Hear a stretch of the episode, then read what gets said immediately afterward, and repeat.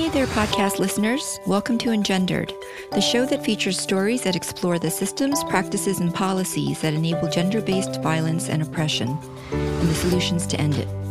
We use gender as a lens to understand power and oppression, teach feminism, and decolonize hearts and minds, one story at a time. Engendered is sponsored by Kanduit, spelled K A N D U I T, and I'm your host, Teri Yuen. On this episode of Engendered, our guest is Jonathan Custodio, a recent Lehman College graduate, a New Yorker, and a journalist focused on bringing awareness to community issues around racial and cultural identity and disenfranchisement. Jonathan joins us today to talk about the ways in which masculinity and culture and the media have shaped him, his ideas, his behaviors, and his relationships, and how listening to the Engendered podcast has informed his subsequent changes and thoughts about how gender and identity is constructed. Welcome, Jonathan. Hey, how you doing, Teri? You're the second episode in our series on masculinity. I feel honored.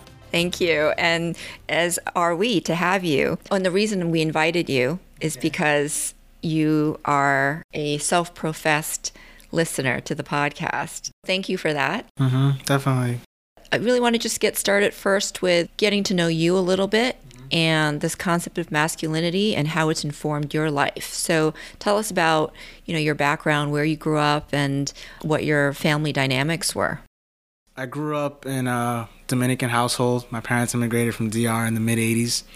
Um, grew up in the Bronx, Fordham Road, and masculinity, like any immigrant home, is going to be a dominant factor. Uh, I grew up with two older brothers, so the only woman in my house was my mom.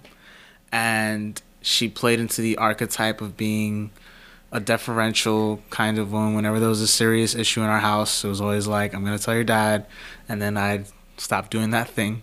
But it was masculinity was something that I felt all around when I used to go to school. Um, a lot of kids in my middle school would call women by certain disrespectful terms, and even hearing that by the time you're like 11, 12 years old, even younger than that, is already teaching you how to speak to how to speak to women and treat women a certain way. And my dad would always tell me like you have to respect women and you have to like kind of be this chivalrous kind of person, which is I guess ties into a different kind of masculinity. And that changed a lot as as I got older. I wouldn't say I was like a masculine kid or a teenager growing up. You know, I did things where you know, I played basketball and I I was into boxing and I did things that would be maybe seen as categorically masculine. But I was also a bit sensitive to like I would cry, but I was afraid to show it. And I remember vividly when I was around 10 years old, no, 12 years old, I had a fight in school because I took my basketball. This kid took the basketball away from me, and when I asked for it back, he just punched me in the face. And I was just so shocked by what had happened that I just froze. And he punched me like three more times, and I had like a black eye for a while. So I remember that day when I went home and I was crying uh, in the classroom. I was crying to my mom about it. Uh, she was like, "Well, fight back. Um, like you should have hit him. Like you should have just fought back. Like she didn't really try to." try to make me feel better or cater to that sort of emotion and oddly enough that was like my second fight I don't know what happened, but the first fight I had actually did in front of my mom. Um, I punched a kid in the face who uh, used a derogatory term to refer to gay people. And even at that young age, I took that so offensively because I was taught like that's one of the worst things that you could be associated with as a Dominican kid from the Bronx. Like you can't be called that, and you can't let that stand. So those were two examples of masculinity that I had growing up, and even just like more so on the day to day things those kinds of terms to refer to women and to gay people were just so commonly used that you wouldn't even think twice about it and you pretty much wouldn't have a choice not to say it. So I said it for a long time when I was younger and I was a teenager and it didn't take me until like I started being around other institutions and I started to be around like internship programs and I went to community college where I kind of started to think a little differently and be more exposed to that. So, when you were growing up and you talked about your mom being in this stereotypical gendered role where she was the homemaker and she left the disciplinary role to your dad, did you feel that she had any authority? You know, when she threatened, like, mm-hmm. your wait till your dad gets home, did you, did you feel like there was, or have any sense that there was any weight to her threat? Up to a certain extent. So it's like my mom would, you know, she would scold me. She'll tell me not to do things like, you know, she'll like any mother would. But uh, I knew that up to a certain point, like you're not gonna have that same power over me. And once that runs out, what are you gonna do? So that's how my dad would step in. And how would your dad? How, what was your dad and mom's relationship with each other? They wouldn't really discuss issues in front of us often. They very keep that close knit, and whenever they're always they gave the the front of them being a team, and they they were. Whenever one of us told both of them something, uh, told one of them something, you would assume that both of them knew what was going on. Was your dad respectful towards your mom in his behavior? Yes, yes. He was always he was always respectful. You know, he they'd have their arguments, but it was never anything like he never raised his hand to her. He never really disrespected her. He never he never did anything like that.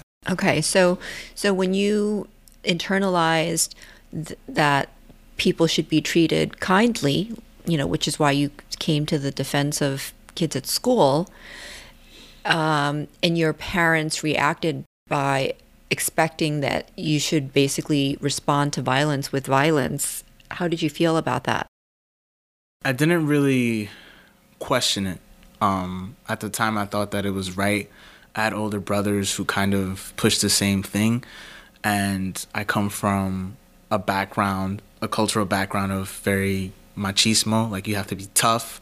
Like you can't let anything stand. Somebody messes with you. Somebody talks whatever to you. You can't let that slide. Um, what happens if you let it slide? What's the risk? Uh, your the perception of you takes a hit and people see you differently. They see you as weaker.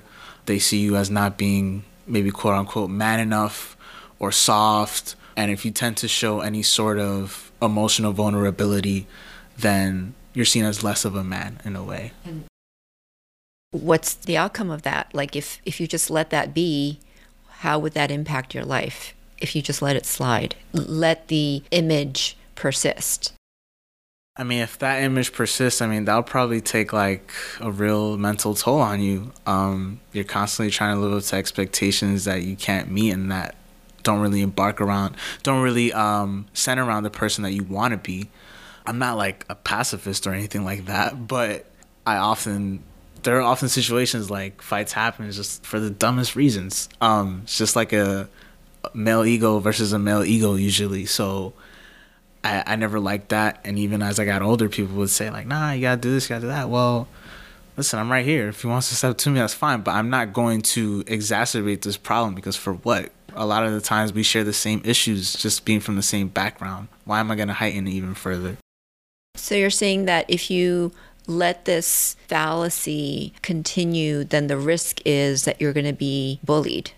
In other words, that your reputation will be sullied. Oh, uh, that's and and the sullied reputation will lead to bullying, which will have that's the toll it's going right, to take. Right, it, would be repetitive. Uh, if there was no bullying, let's just say in a hypothetical scenario, utopia, would that be okay then? Would you care what people thought? At that age, yeah. You know, if you're if you're a teenager, of course you're gonna care what people think. Actually, at any age, you're gonna care what people think. So, how much weight you put into like what strangers think changes over time, and but that community, that close knit like culture, the kids you see at school every day, people you see at work every day, of course you're going to care what they think and that's going to have value. Well, I guess what I'm trying to get at is so much of what girls are dealing with in terms of their self image, their body image in particular, their weight, how that impacts their health, you know, whether they might have body dysmorphia and be susceptible to anorexia or bulimia or other kinds of health risks, I, I wouldn't say it's a movement, but there's a lot more emphasis on helping girls to reject the way society and culture values their looks and values them, right? And attaches their value to their appearance.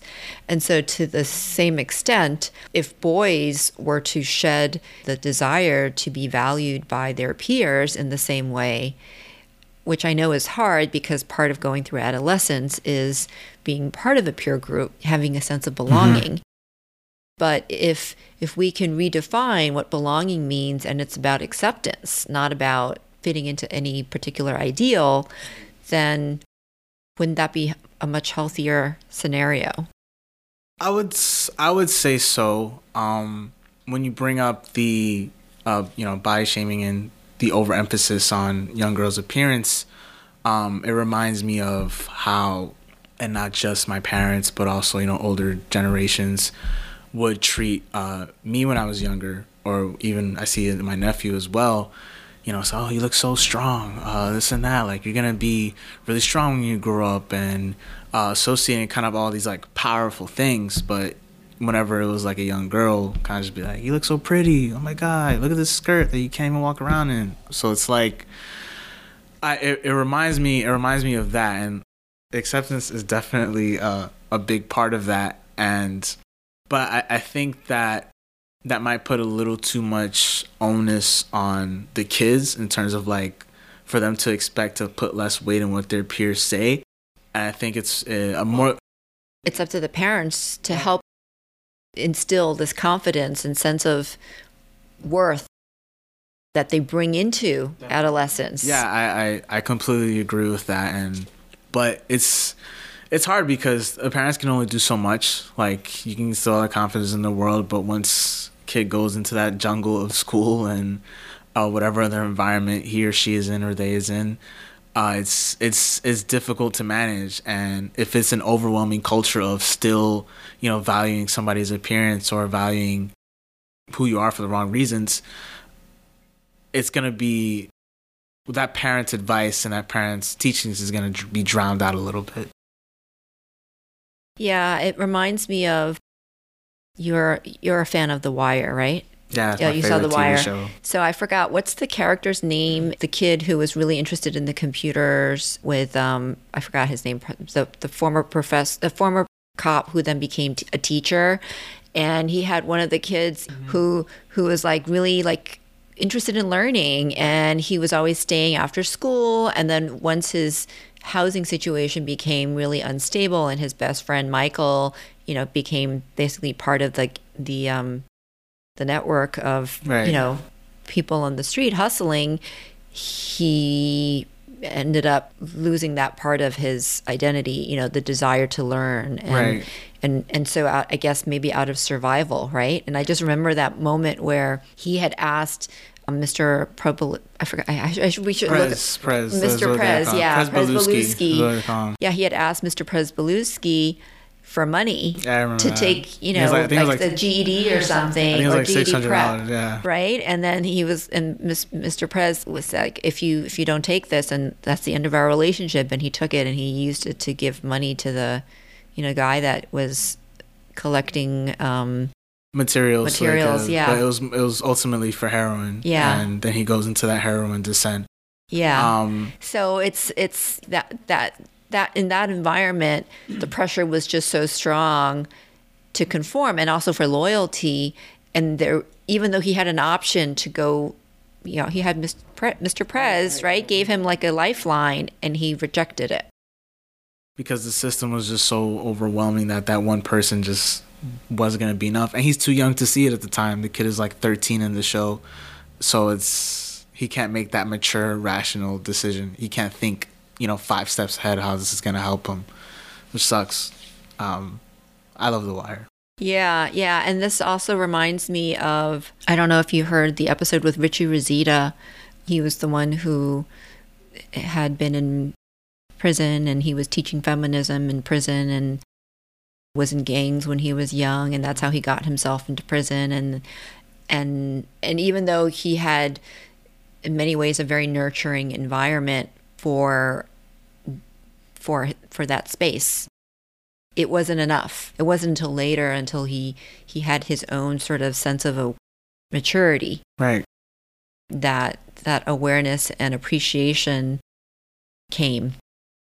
Yeah because you're just not you're you're too young to really understand that. And it's i think um you know neurological research says the male brain matures like at 25 something like that. So even at at a uh, older age, like at 20, you might not even see that either. So it's it's it's hard. It's very hard, and yeah. So when you were growing up, what what, what would you say were the most challenging aspects of negotiating all of the ways in which culture, your Afro Latino culture, Dominican culture, the Bronx culture played out in shaping your own self perception and your behaviors and choices?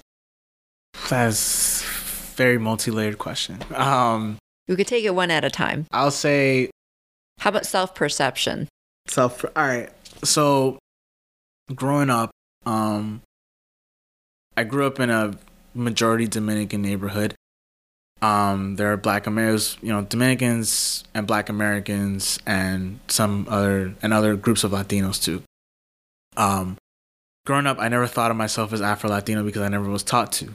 Um, we were just Dominican. That's what it was. Um, but I knew that there were, I know I looked, you know, darker than most people, and I definitely felt a sense of colorism uh, within our community. Um, I always grew up it's like you're Dominican, you're black, but you're not both, and so you had to choose. You had to choose. Um, I don't know what it's like for kids growing up now. I hope it's not the same, but I had to choose, and I had friends. You know, I had friends who were Black Americans, and they'll come to my house, and my mom would call them like black, and in in like it sounds not great when you hear it, but Spanish people see it as like endearing. Um, but as I look back on it, like now, it's like I would not want to be called that. So, um, and even like Dominicans and Black people growing up, we try to kind of like separate ourselves, and that goes back decades, um, because people kind of put us against each other. We're taught to say, "Nah, we're not like those people. We're better than them."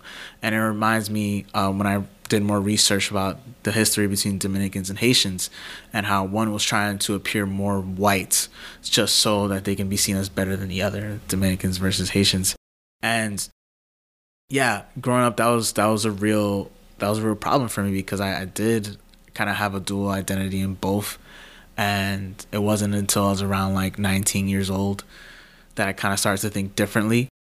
And that's really changed. That's really affect that really affected my self perception when I was a kid, and it's definitely traversed all through all these different kinds of places. It influenced why I wanted to go to Mexico for the Pulitzer Center and do research on the Afro Mexican history and community out there and all the activism that they're doing. And that was that was a point of pride for me because, you know, it's it wasn't just Afro Dominicans, it's Afro Mexicans, Afro Colombians, there's uh, Afro Ecuadorians, and they face a lot of similar issues in the sense in the sense of like they're not seen as black enough. But what is the black experience? So you bit basically were very conscious maybe not you didn't have the words to articulate but you were very conscious of the intersection of class and race while growing up and gender.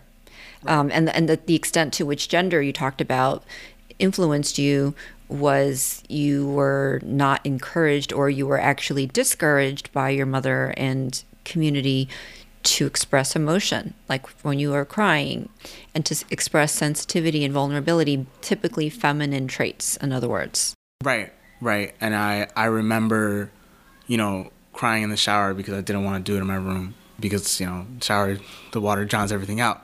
So um yeah and it was definitely an issue growing up. I'm good with it now. Uh, but there there were moments you know to give my family credit where i did cry and like when i got kicked out of school the first time and i cried in front of them like the day before i was supposed to go back to school. Um and they were very supportive of me and they were there for me and they allowed myself to be vulnerable in that moment and there were a couple other moments too where they helped but that was when I was older, and I guess that was for situations that are seen as more serious, quote unquote. Mm-hmm. But um, for lack of a better word, what happened at age 19 that kind of was this turning point for you? Was that after you had not been able to go back to school? So there was some experience that you had that sort of opened your eyes. It was. It was after. I wouldn't say it was a particular experience. It was kind of just gradual. So after I got kicked out of school, I got into a, a quick depression after that um, for that whole summer, summer of 2013. And it wasn't until I kind of got back into the, you know, the internship program, which is where I met you, and I started having a better sense of self worth. Then I got a job working in a mailroom, and slowly but surely, I kind of just started to really research a little bit more. I used to live in Brooklyn for a couple years, and that's when I started to do it. Um, 19 is when I started. When I hit like 21 is when I felt more like assertive about it. Like you're not gonna tell me how to identify myself. I just did more more research into myself and talking, meeting other Afro Dominicans and other Afro Latinos and having those conversations with them. And I still meet a lot of negativity or you know a lack of acceptance and I ran into a friend from middle school the other day where I told him I was black. He's like, "You're not black, bro." And I was like, "Whatever." I don't feel like explaining this right now, but um, it's that's that's kind of where where it started, and it's it's still persistent. I'm always trying to learn more. When you were depressed, what was your attitude towards getting mental health help? Um, there really wasn't a thought about it. I, as wasn't even something that I would consider. That was then. That was then. Right. Was and then. has your that attitude was, shifted? Yeah, yeah abs- absolutely. I have the utmost respect for people who tap into those services and like it should be welcomed and advertised. Um, but at the time, I did not think about that. I kept everything inside. I didn't even want to tell my brothers what I was going through.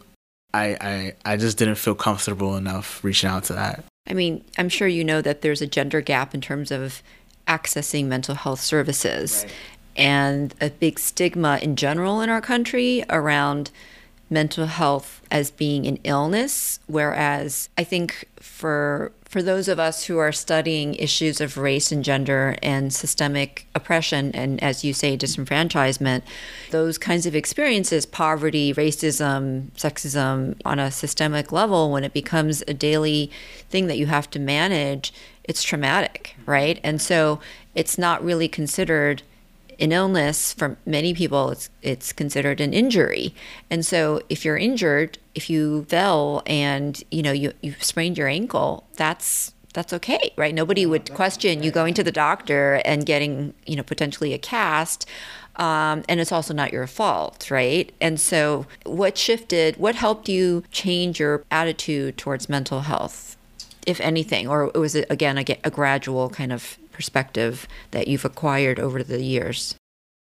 So I think that um it changed along it changed in conjunction with how I saw emotional vulnerability.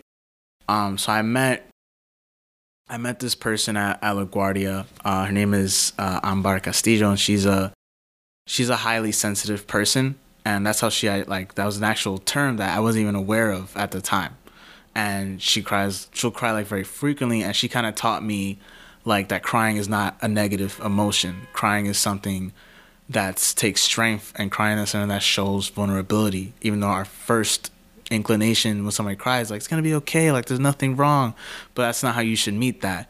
And i think that that's what really kind of made me see things differently. You know i never met a person like that and I kind of started to do more research into it, and it took me a while to kind of like have a better understanding of it, a very long time. But that kind of, in conjunction with you know just being around, uh, serving as a peer mentor at LaGuardia Community College, and we're taught you know these are the mental health services that you need to relate to students, and kind of just after a while, a lot of people are coming to you because they kind of respect you as a student and they respect you're standing on campus and everybody knows you and they come to you and they're telling you their issues they're telling you what's going on in their lives really emotional stuff. So you can't really look at it like it's impossible to look at it as a sort of illness at that point. It's just like this is normal to have a lot of issues to go on in your life and everyone should have someone that they could talk to about this. Like it should be normalized for you to go see a therapist. Like i tell people all the time and listen like i'd have to tell them like there's nothing wrong with this. Like this is helpful we all need somebody to talk to, multiple people even. Yeah, and I think also neuroscience, you know, has shown that when children, uh, I don't know if you've heard, you've picked up the term ACEs, the concept ACEs from the podcast, adverse childhood experiences, but so much of I mean, I can't imagine that we can go through life and not even have some number of, you know, some ACEs positive score, which is a, um, a list of 10 life events or life childhood life experiences that could put you at greater health risk as an adult you know? So they include divorce or having a parent who was substance abuse um, or in jail or being a witness to domestic violence and you know all these different things right? And even if we don't have that in our sort of nuclear family we're exposed to it just in society. And so there are I would imagine vicarious impacts of having friends with that experience. And it's been shown that from neuroscience that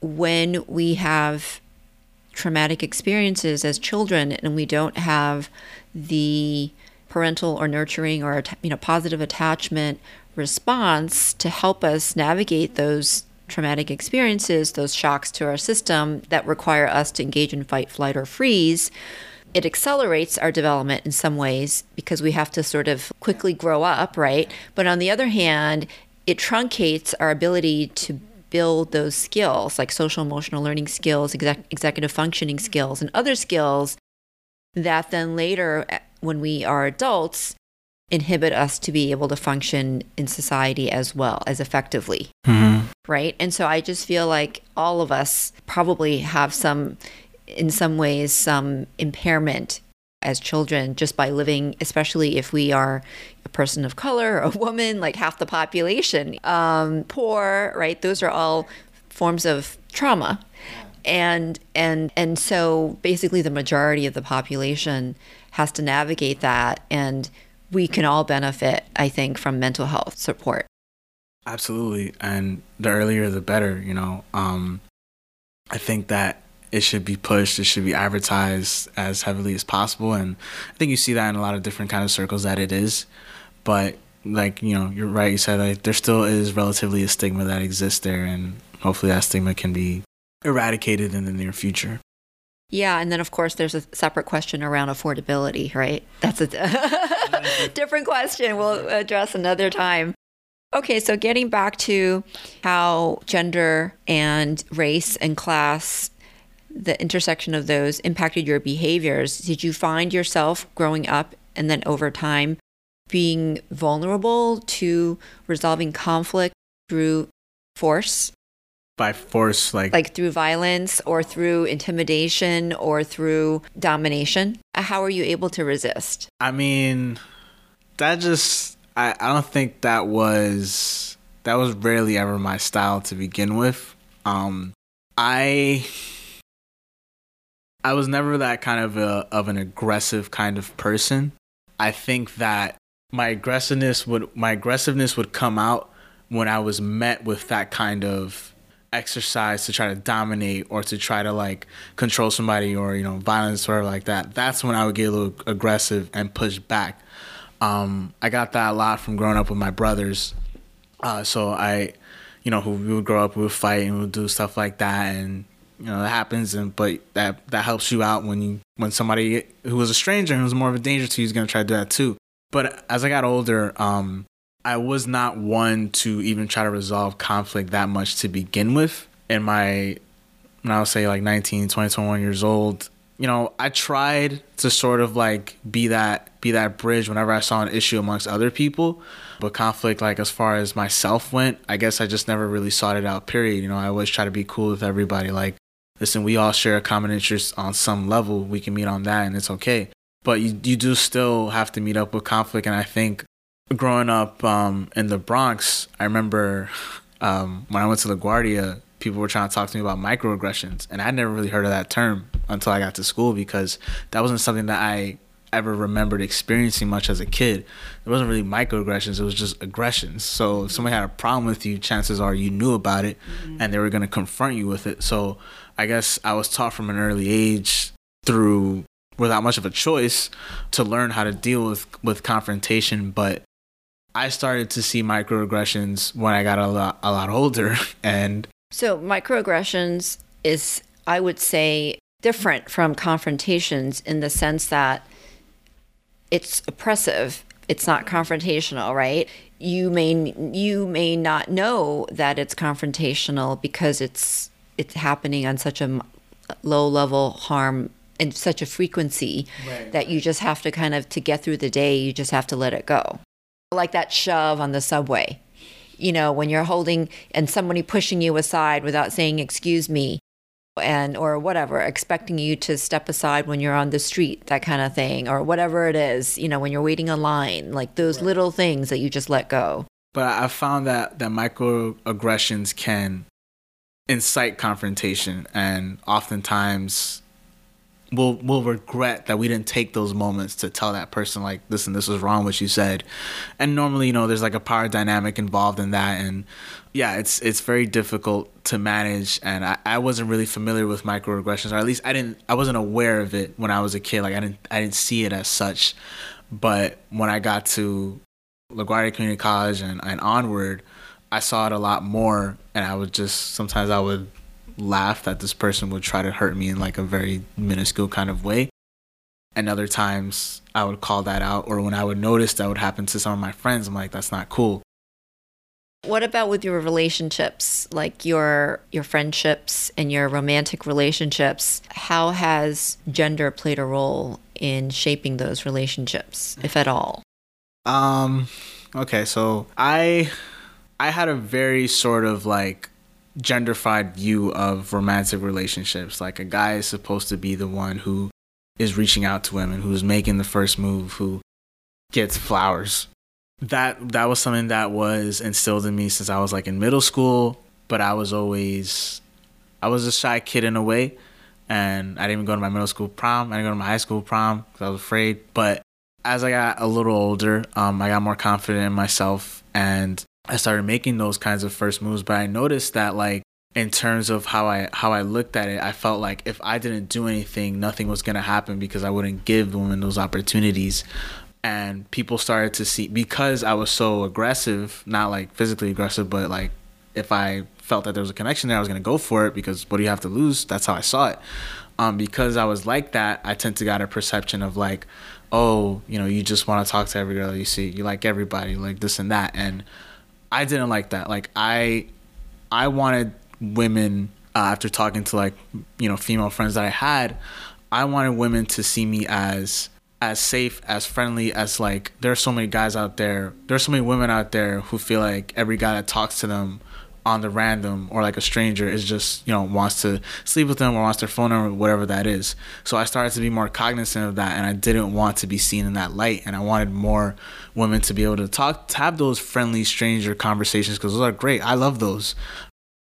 So I started to back off a lot and I started to just like keep it on a very platonic and just friendship level, like just trying to get to know them as people and keeping it as that and always being cognizant of those boundaries because I didn't want to I didn't want to come across that way, and I didn't want to make contribute to making somebody feel uh, uncomfortable.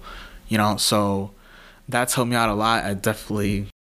So you're saying that's helped you develop intimacy first and trust. That's led to then a romantic relationship.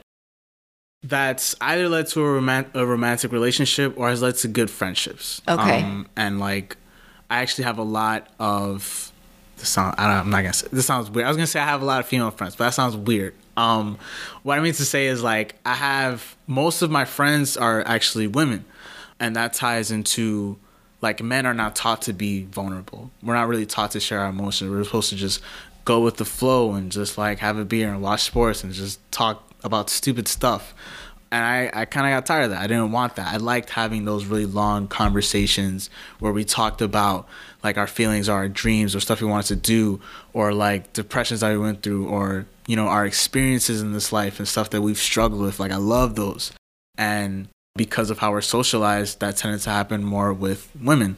So, do you believe that there's this, uh, like, I mean, this is, there are waves of this on social media, especially Twitter, where you see guys complaining about female friendships, right? Like how they have a female friend mm-hmm. and the friend expects them to be, you know, like a friend except not hitting on them, right? And and they're like complaining because that's what a friendship is and the women's response is that's what a friendship is and aren't you capable of having a friendship with a woman as a guy? Wait a minute. So the men are complaining that the women just want a friendship. Okay. Even though, right? yeah. Um. That's I.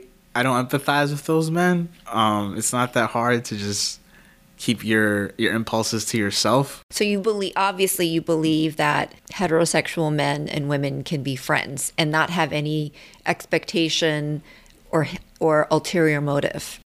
Of course. And I think that any kind of diversity in friendship is going to enhance the way you see the world and the quality of friends that you have. Um, I remember I, I, did at one point doubt that myself. Um, and I remember asking my older brother, he's been friends uh, he's a heterosexual man. This is a heterosexual woman. They've been friends for like 15 years. And I asked him, like, you never ever thought about like that in a different way? He said, no. Like, it's just, you have that sort of bond and that trust with somebody. And that was just the, the icing on the cake for me. Um, but I, I definitely had doubts, but I think that's, that's the perspective that you're taught that, you know, you're around, if you're around guys all the time and the women you know are around women all the time, then it's only going to keep getting, uh, you know, reestablished. The stereotypes will be reinforced. Reinforced, yeah. That's the word I was looking for. Let's talk about the podcast. What are some of the episodes that you remember that you felt maybe light bulb moments for you? Hopefully, I'm assuming that there are. uh, there, there are a few. There are a few. I had to go back and look at the episode list to jog my memory a little bit. Well, I think there was one earlier this year about it was a Chinese feminist. Oh, Leta Hong Fincher. Yes, yes, yes, that was her name. Um, good thing I was gonna have trouble, but um, one of the first things she said was, you know, don't look at Chinese feminists with this like American framework because we tend to like make sure the world revolves around us. And I was like, yeah, I'm glad that she started off that way and kind of centered a conversation on it. But what I like, my favorite episodes of the podcast have centered around international feminists because I think that's something that doesn't really get talked about that much in the United States. And even the feminists that do get a lot of attention tend to be white women. So it's even better when you have like a Chinese feminist like Leta Hong Fincher talking about uh, what's going on in China. And I think she said like there's a 30 million gap and like 30 million more men than there are women because of the one child policy that they had and the forced abortions. And like that's something that we're going around in our day to day lives. We're focused on what's going on very close to us, like in our communities, and that's fair. You should, you know, you should. That matters, but it's important to sort of get a sense and allow to yourself to expand the picture um, when you learn about what's going on in other countries and maybe tie it back into yourself. I also liked there was another episode, the recent one. Uh, there are two recent ones. The one you had with Taté Walker, and the other one with um, an Indian feminist that was oh Bimla Vishwapremi. Yes, yes, that was. It reminded me of I had a friend who got a Fulbright and went to India, and she studied women's rights over there, and it kind of correlated with some of the stuff that she would tell me, and the podcast itself was interesting to me because most I noticed that most podcasts when they have translating it's it's hard. Um, it's a very hard thing to do, and most of the time they try to like you know you'll hear the person's voice in like the first like five seconds and then after that the translator will take over so you can understand. But you didn't do that. You just let the person speak then the translator came over. And even though that takes longer it kind of allows you to get a better sense of who the person like what their the ideas they're trying to come across like what they sound like what the tone is like the passion. You can still kind of hear that in somebody's voice. So even though i had a little bit of trouble understanding everything that was going on that's also because i always have trouble understanding stuff that's going on but um i did like that about it in terms of how you went up how you approached it. And with Taté Walker i had no idea what a two-spirit feminist was. I was I, I really didn't like when I first saw the description, I, I started thinking about it. I was like, I don't believe in spirits to begin with. So I don't like, I thought we all just had one spirit um, for those who do believe in it. But I, I believe um, she likened it to being a, a queer indigenous feminist. And I didn't, you know, think about how in her own community she struggles on both sides of it. You know, we don't really hear about indigenous people's rights that much to begin with.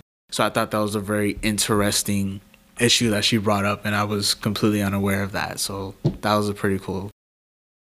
I mean, I think that I'm glad that you brought up these international episodes or issues that were discussed by these guests because I think one of the goals that I have is trying to, you know, one of the the hashtags I have is connect the dots. And usually the connect the dots hashtag I use when I'm talking about issues in domestic violence and how it's being reported in the media by journalists, right? There's a tendency by journalists, especially around issues of violence against women, to be victim blaming. Acts of domestic violence are the only crime where the word accuser is used. And already you're put in a position where you're almost like at fault and that you're at fault for having to accuse someone, even though you were the victim and there's you know a lot of shifting of active verbs to passive so that the perpetrator is not centered as the actor in the story. It's the victim as being the person who should be looked at with suspect.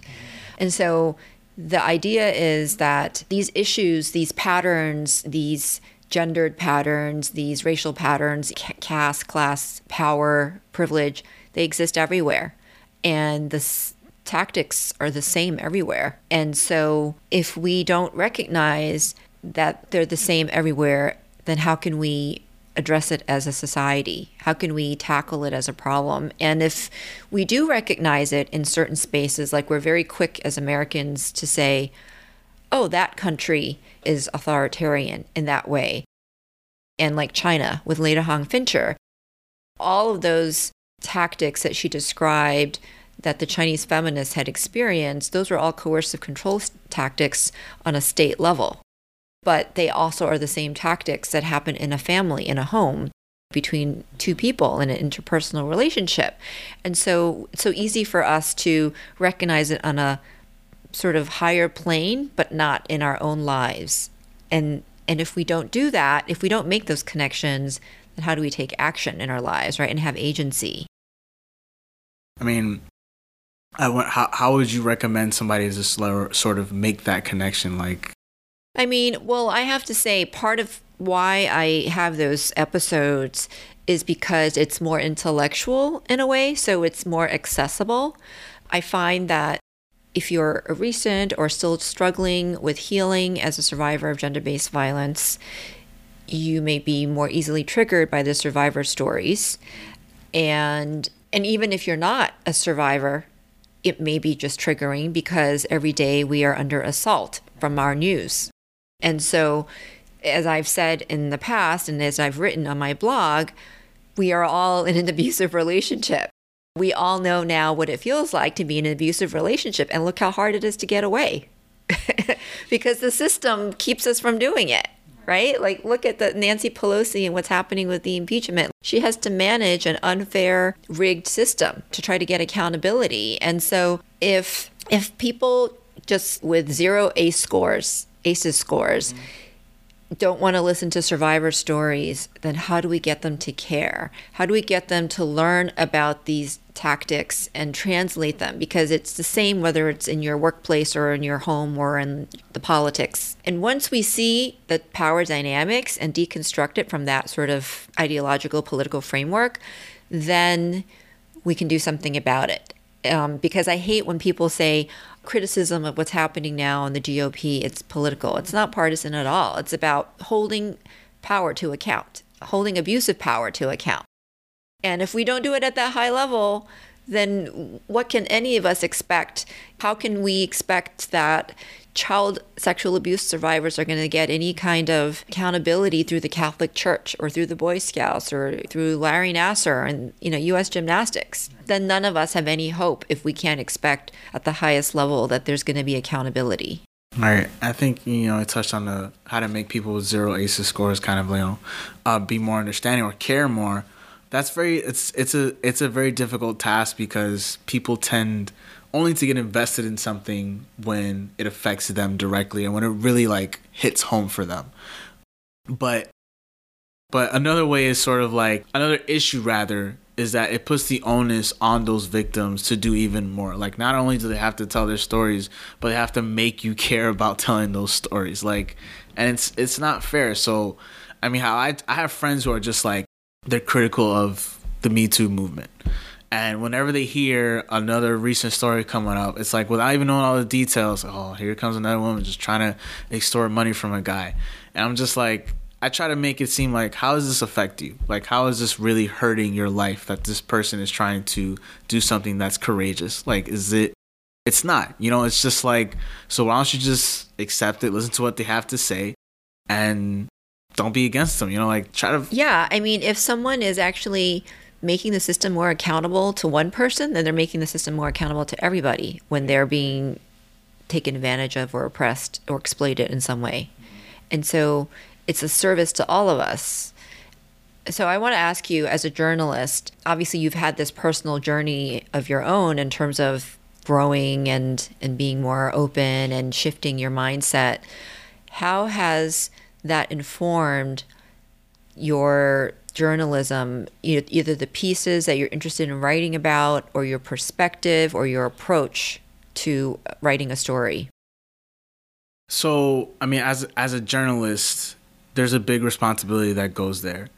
And I have to constantly be conscious of how I feature people in a story, how I make them come off.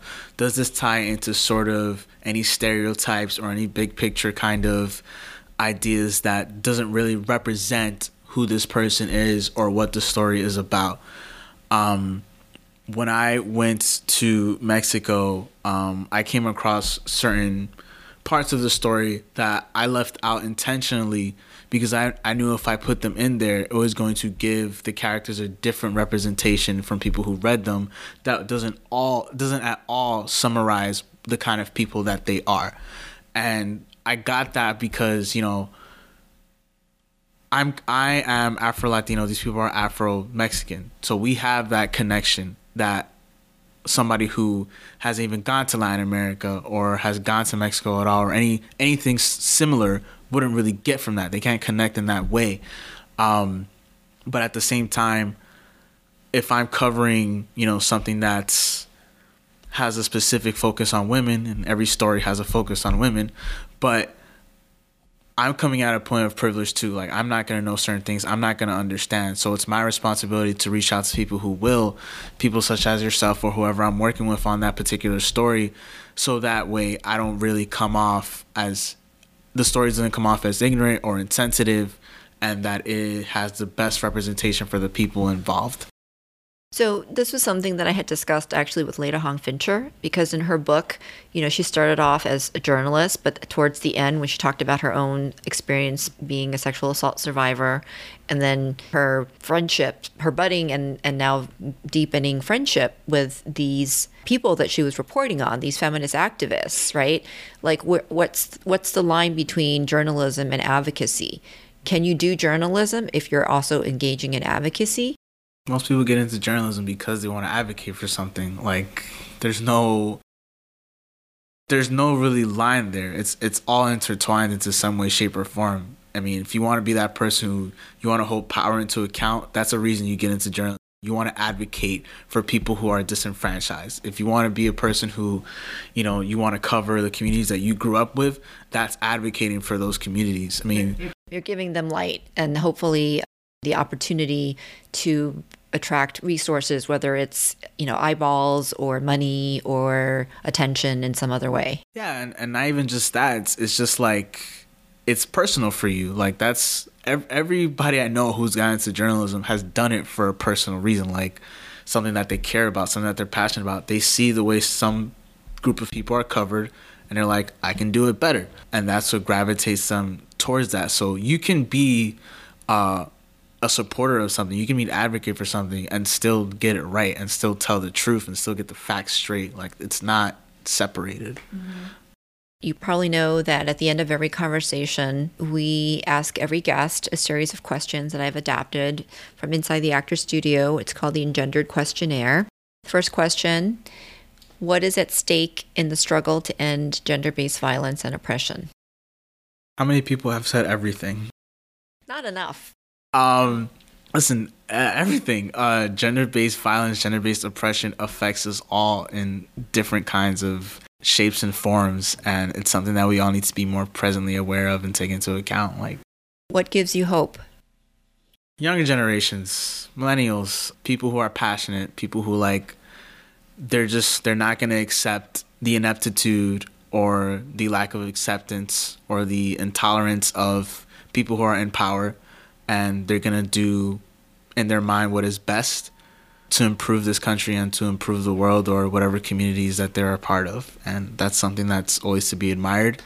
And as long as we can all work together and work across the aisles and come together to form an an understanding that's going to help everybody, then I think that's something to be hopeful of.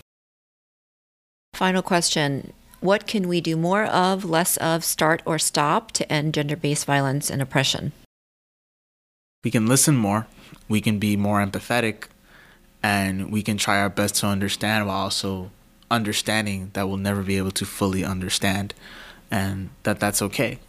The goal is, you know, if you're trying, if you're making that effort and if you're trying to be aware, that means something to those people. Like it may not, you may not get it right. It may take time, but sometimes it's just a practice of just being present and being available and being there.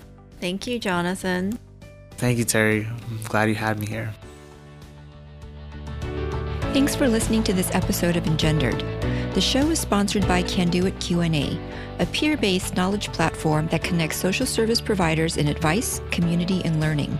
You can join Kanduit Q&A for free at qna.kanduit.com. I'd love to get your feedback and hear any questions or suggestions you may have for the show.